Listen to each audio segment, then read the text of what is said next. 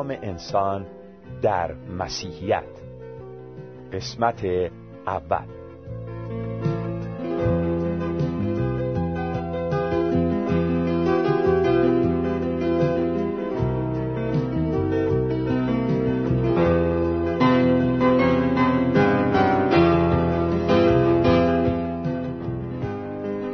عزیزان شنونده سلام ما را بپذیرید.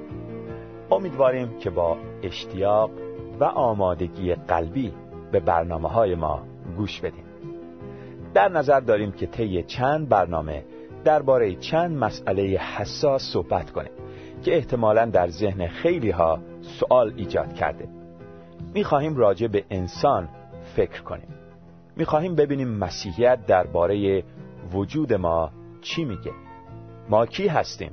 خدا چرا ما رو آفرید؟ هدف او چی بود؟ مقام ما در نظر خدا چیه؟ آیا اصلا خدا ما رو دوست داره؟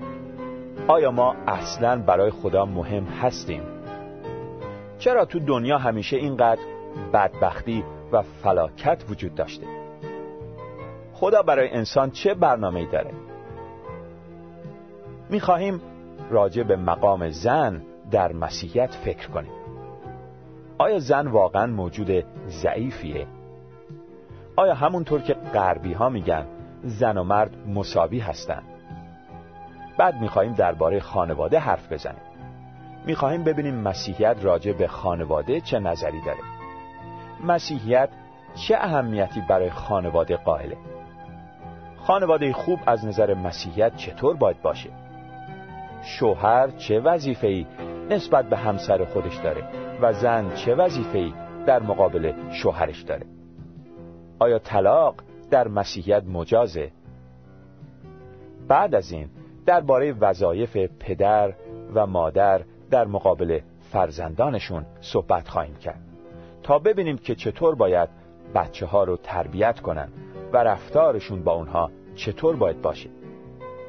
در آخر هم راجع به دیدگاه مسیحیت درباره جامعه صحبت خواهیم کرد تا بدونیم که وظیفه یک مسیحی نسبت به جامعهش چیه و چطور می‌تونه مفید و مؤثر باشه. امیدواریم این مجموعه از برنامه ها شما رو بیشتر با دیدگاه های مسیحیت آشنا بکنه و بتونیم بهتر خواست و اراده خدا رو برای زندگیتون درک بکنیم.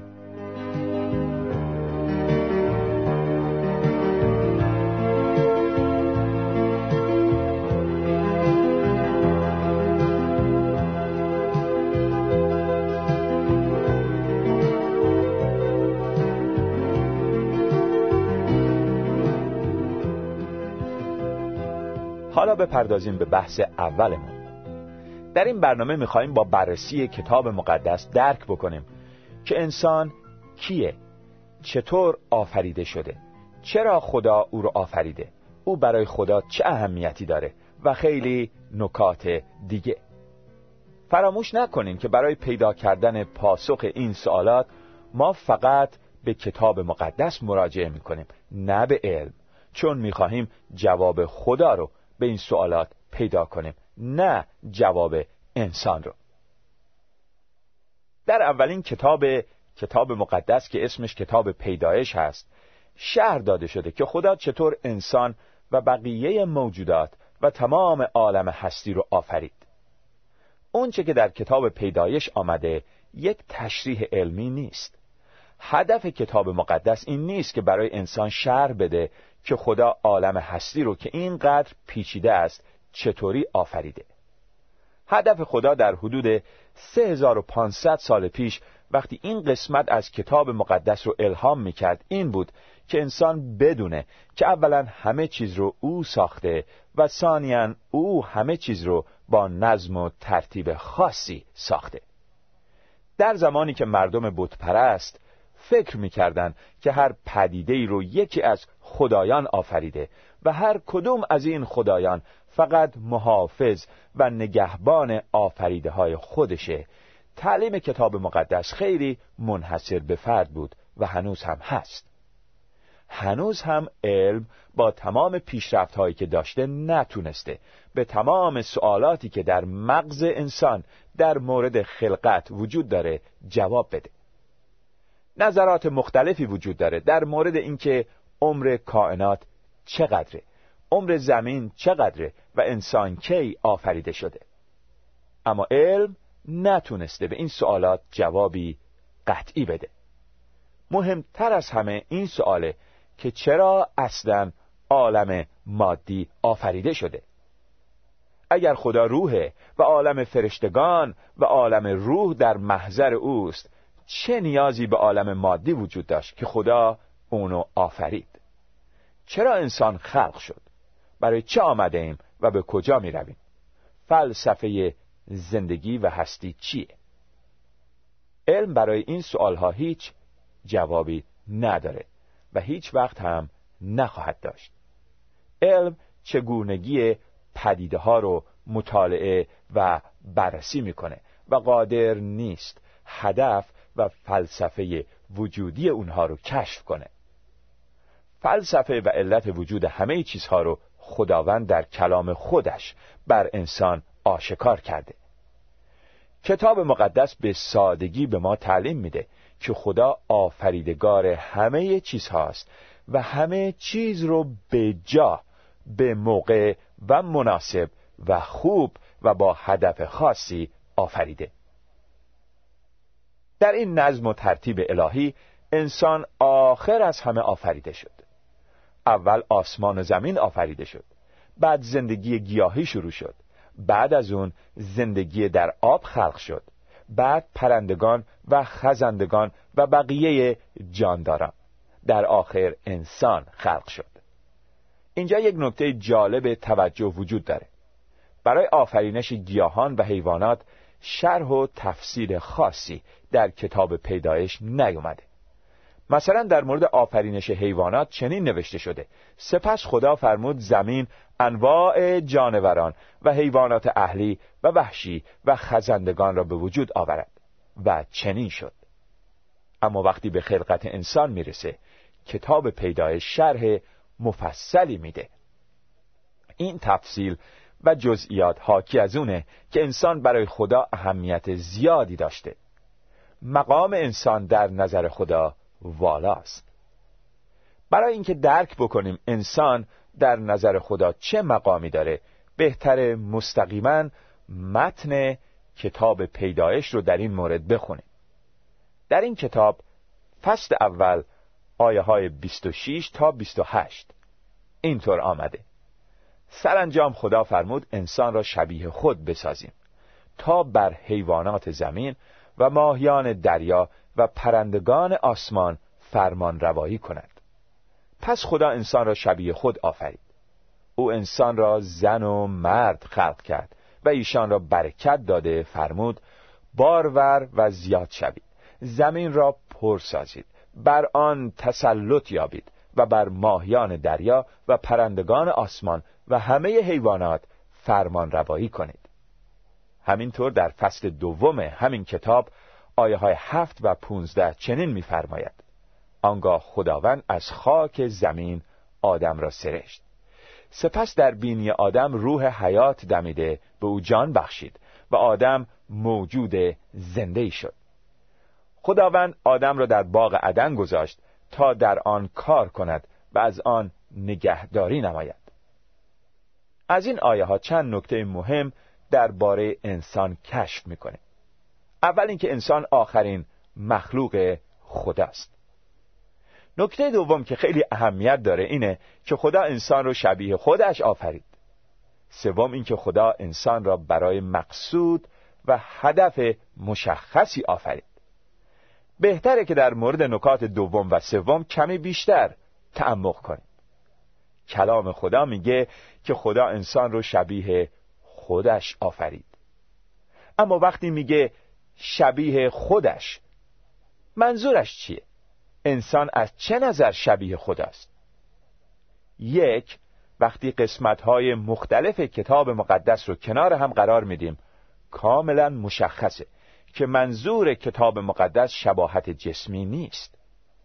کلام خدا به روشنی تعلیم میده که خدا روحه و هیچ انسانی قادر نیست او رو ببینه. انسان در واقع از لحاظ بعضی خصوصیات معنوی شبیه خداست. از متن کتاب پیدایش کاملا واضحه که منظور خدا شباهت معنویه. در آیه 26 از فصل اول این نکته کاملا روشنه. میگه که خداوند متعال انسان رو شبیه خودش آفرید تا بر جانداران مختلف فرمان روایی کنه. یعنی اینکه خداوند به انسان اون قدرت فکری و ذهنی و هوش و درایت رو داد تا بتونه بر محیط خودش آگاهی و هوشیاری داشته باشه. ارتباط مسائل رو با هم درک بکنه. از این ارتباط ها نتیجه گیری بکنه و بر اساس این نتیجه گیری دست به اقدام بزنه. حیوانات این قوه تعقل و استدلال رو ندارن. به عبارت دیگه خدا انسان را مدیر و گرداننده زمین قرار داد. خدا مقرر کرد که انسان روی زمین همون نقشی رو ایفا بکنه که خودش میبایست می‌کرد. انسان نماینده خدا روی زمین بود. چه مقام والایی! دو مفهوم دیگه شباهت اینه که خدا انسان رو طوری آفرید که بتونه مانند او. البته در حد خیلی محدودتری چیزهایی رو بسازه و اختراع بکنه. هیچ جانداری اینطور نیست. بعضی از جانداران لونه های زیبا و پیچیده‌ای می‌سازند اما این کار رو از روی غریزه انجام میدن چون قادر نیستن هیچ گونه تغییری در شکل لونشون بدن. اونها فقط یک جور می‌تونن بسازن و نمی‌تونن مدل ها و های نو اختراع بکنن. در حالی که انسان قدرت نوآوری و تنوع و ابتکار داره. بهترین نمونه این ابتکار سبک غذای انسانه. فقط انسانه که از مواد موجود در طبیعت استفاده می‌کنه تا بتونه غذاهای متنوع و دلخواه خودش رو درست بکنه. اینها همه نشون میدن که انسان از لحاظ خلاقیت شبیه خالق خودشه. سه انسان از لحاظ خصوصیات اخلاقی هم شبیه خداونده. انسان وجدان اخلاقی داره. او می‌تونه خوب و بد رو از هم تشخیص بده و از بین اونها یکی رو انتخاب بکنه. این وجدان اخلاقی رو خالق در او قرار داده. به خاطر همین وجدان اخلاقیه که خداوند در باغ عدن که اقامتگاه آدم و حوا بود درختی قرار داد به نام درخت شناخت نیک و بد. و از اونها خواست که از میوه اون نخورند از اونجا که انسان وجدان اخلاقی داشت خداوند از اونها انتظار داشت که بین خوبی و بدی و بین اطاعت و نااطاعتی از او تفاوت قائل بشن و بتونن تشخیص بدن.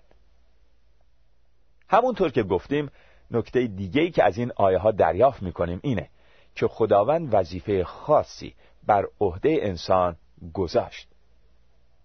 خداوند انسان رو با هدف خاصی روی زمین قرار داد. انسان رو آفرید تا از طرف او دنیا رو اداره بکنه. انسان دارای این قدرت بود که بتونه از حیوانات و همینطور از طبیعت استفاده بکنه.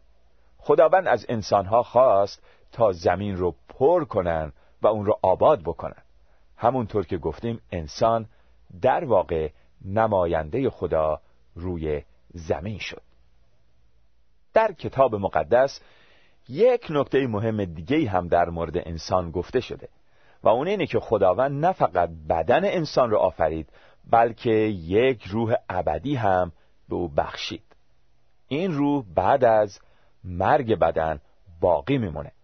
ما نمی‌دونیم روح چیه و چجوریه اما می‌دونیم که هویت انسان بعد از مرگش به یک شکلی باقی میمونه و از بین نمیره. در تمام کتاب مقدس ما به این نکته مهم بر می‌خوریم برای همین خیلی مهمه که ما از حالا به فکر سرنوشت روح ابدیمون باشیم. اما این به این معنی نیست که بدن ما اهمیت نداره. از قدیم این عقیده وجود داشته که بدن مزاحم روح انسانه و برای همین باید بدن رو ریاضت داد تا روح صفا و جلا پیدا بکنه. هده هم کلا بدن رو ناپاک و گناهالود و اسیر نفس گناهکار می‌دونن و معتقدن که بدن زندان روح پاک انسانه. اما کتاب مقدس چنین تعلیمی نمیده. کتاب مقدس هم برای بدن ما ارزش قائله و هم برای روح ما. خدا بدن انسان رو به طرز زیبا و پرشکوهی آفریده.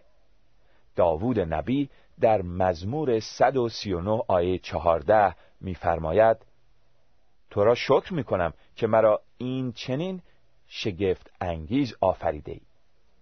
اونهایی که کمی از ساختمان بدن انسان اطلاع دارن می‌دونن که بدن انسان و کلا همه موجودات زنده چقدر پیچیده و در عین حال منظمه.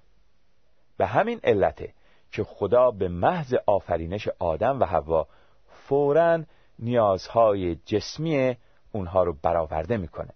محل زندگی اونها و نوع غذاشون رو هم مشخص می‌کنه. خداوند بدن اونها رو برکت میده تا تولید مثل کنن و زیاد بشن و زمین رو پر کنن. در این مورد کتاب پیدایش اولین کتاب کتاب مقدس میفرماید که خدا ایشان را برکت داده فرمود بارور و زیاد شوید زمین را پر سازید بر آن تسلط یابید و بر ماهیان دریا و پرندگان آسمان و همه حیوانات فرمان روایی کنید. تمام گیاهان داندار و میوه های درختان را برای خوراک به شما دادم و همه علف های سبز را به حیوانات و پرندگان و خزندگان بخشیدم. پس از آن خداوند در سرزمین عدن واقع در شرق باقی به وجود آورد و آدمی را که آفریده بود در آن باغ گذاشت. خیلی طبیعیه که اگر ماده و بدن مهم نبود خداوند برای آفریدن اونها اینقدر دقت به خرج نمی‌داد. بدن برای خدا اونقدر مهمه که وعده داده که در روز قیامت زمانی که افراد درستکار زنده خواهند شد به اونها بدن جدیدی عطا بکنه و اونها رو در زمین جدیدی ساکن بکنه. مسیحیت بین بدن و روح انسان تعادلی به وجود میاره. انسان باید هم به فکر بدن و زندگی روزمرهش باشه و هم به فکر روح و معنویات و ابدیت خود. به محض اینکه انسان از یکی از اینها قافل میشه زندگیش از تعادل و اعتدال خارج میشه. شنونده حقجو تقاضا می‌کنیم کمی بیشتر در مورد این مسائل فکر کنیم. خدا خدای با مهر و محبتیه. او ما رو با نقشه و هدف خاصی آفریده. او برای من و تو اهمیت قائله. خیلی بیشتر از اون چیزی که فکرش رو بکنی در قلب و وجودت اطمینان داشته باش که او بهترین چیزها رو برای ما می‌خواد و حتما اونها رو به ما میده. خداوند بشر رو به حال خودش رها نکرده. این بشره که خدا رو رها کرده.